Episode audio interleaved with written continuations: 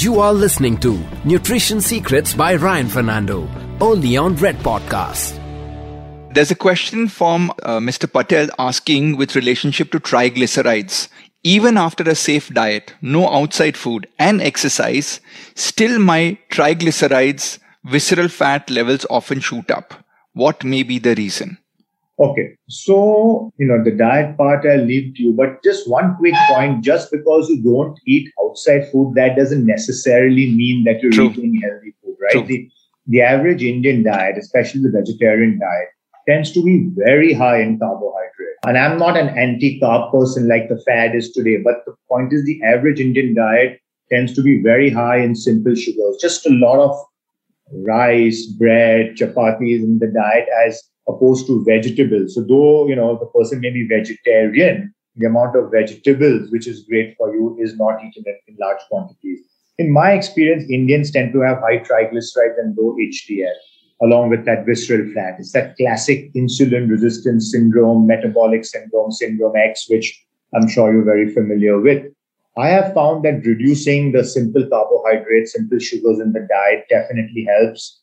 Um, exercise helps reducing visceral fat and triglycerides. So I think I think if you're consistent over time, you will definitely get benefits in reducing triglycerides with a little bit of weight loss, regular, not just exercise, as Shwetambari said, also including physical activity as part of your daily life. Okay. There are people who go to the gym one hour a day and spend 23 hours being inactive. So that's also not good.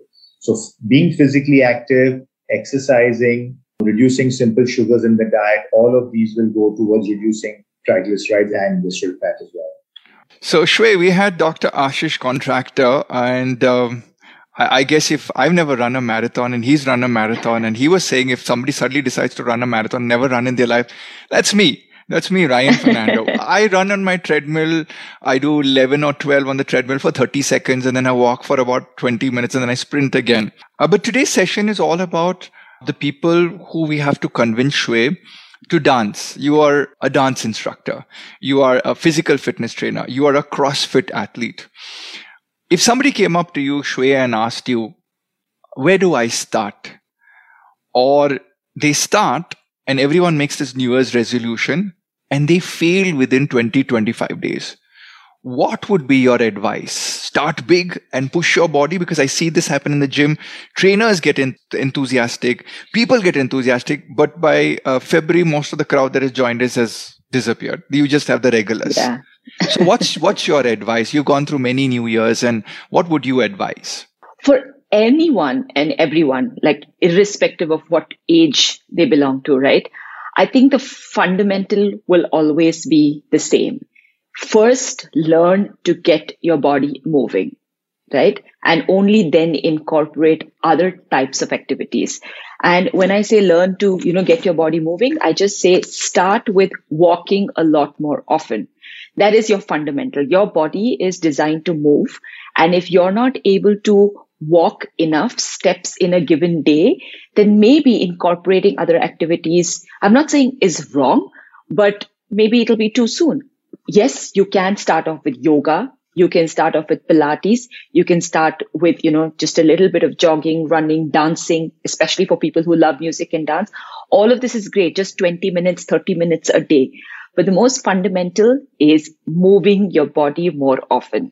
So my recommendation to everyone is start moving. If you are doing 2,500 steps a day because you have a sedentary lifestyle, you're working a lot of hours sitting in front of the laptop, step it up to maybe 3,500. Start slow or maybe 5,000. And then slowly over weeks, you'll see you're able to push it to 6,000, 7,000, right? Start with that.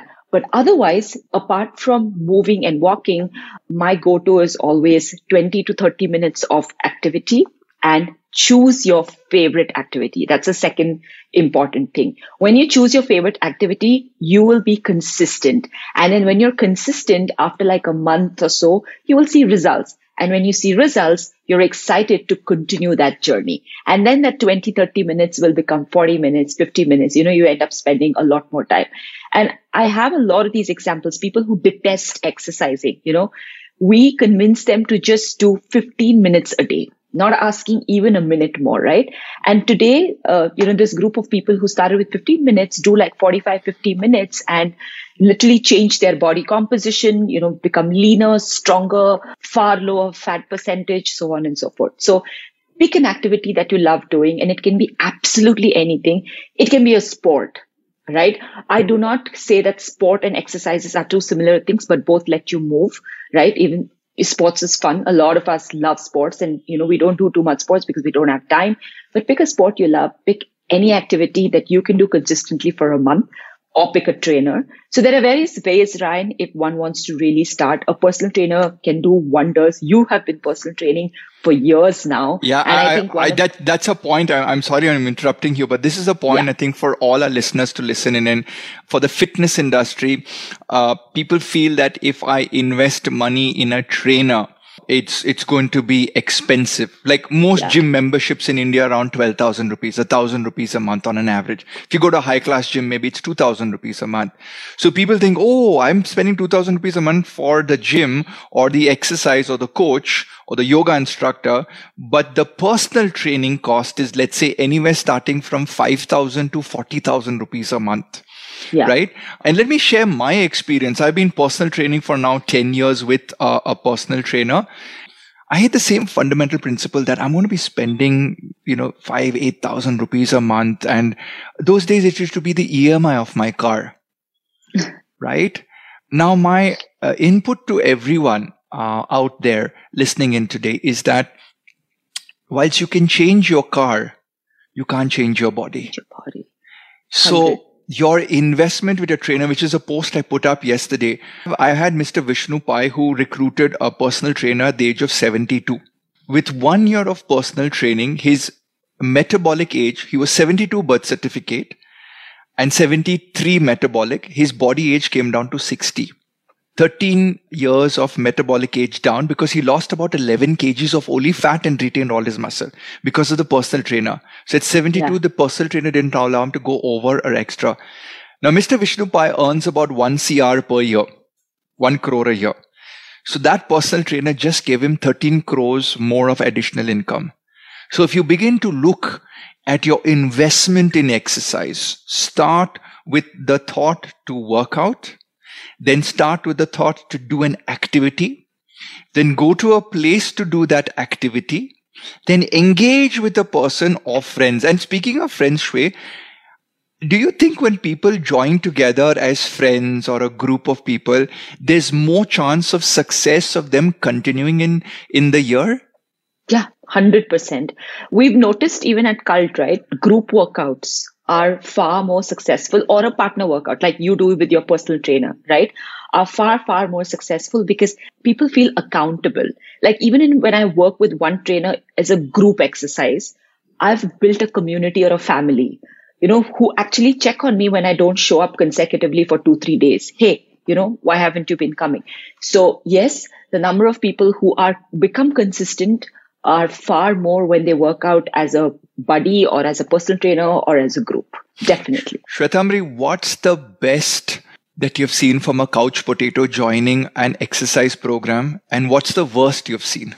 For a couch potato or for someone who's got very sedentary lifestyle, uh, well, I've seen how they just jump into exercise or let's say we open in new new cities every year right or, or every other month at least we were so people would really get excited about, oh, cult is in our city, and they would like all come in for that first class.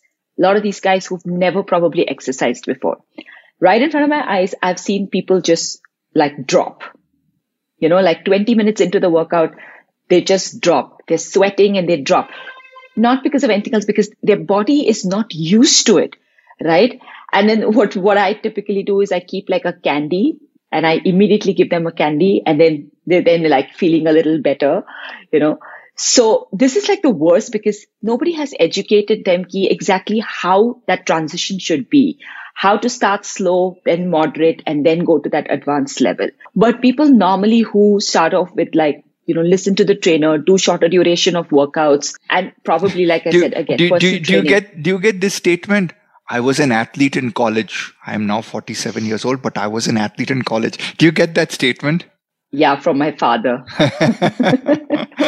I mean, fortunately for me, I, I, I, have to listen to him because he's a super active man, uh, except what happened recently. But otherwise, he's been active all his life. And the only reason he's able to survive his diabetes, that stent in his heart, and all of that uh, is because of his activity. Every day, two hours of consistent, you know, walking and basic exercise. Never a day, not even a Sunday. He believes in not waking up in the morning and doing it. So yeah, once an athlete, uh, always an athlete, I guess. But we kind of lose those years because we're also caught up with life and profession. But it's really not hard, Ryan, for any of us to just be active. I keep telling people that even if you don't go and exercise, it's okay if you can get up every five minutes, every hour, for five minutes every hour, walk around just around your room or something, you're sorted, right? Just moving your body more often is what we really need. You were listening to Nutrition Secrets by Ryan Fernando, only on Red Podcasts.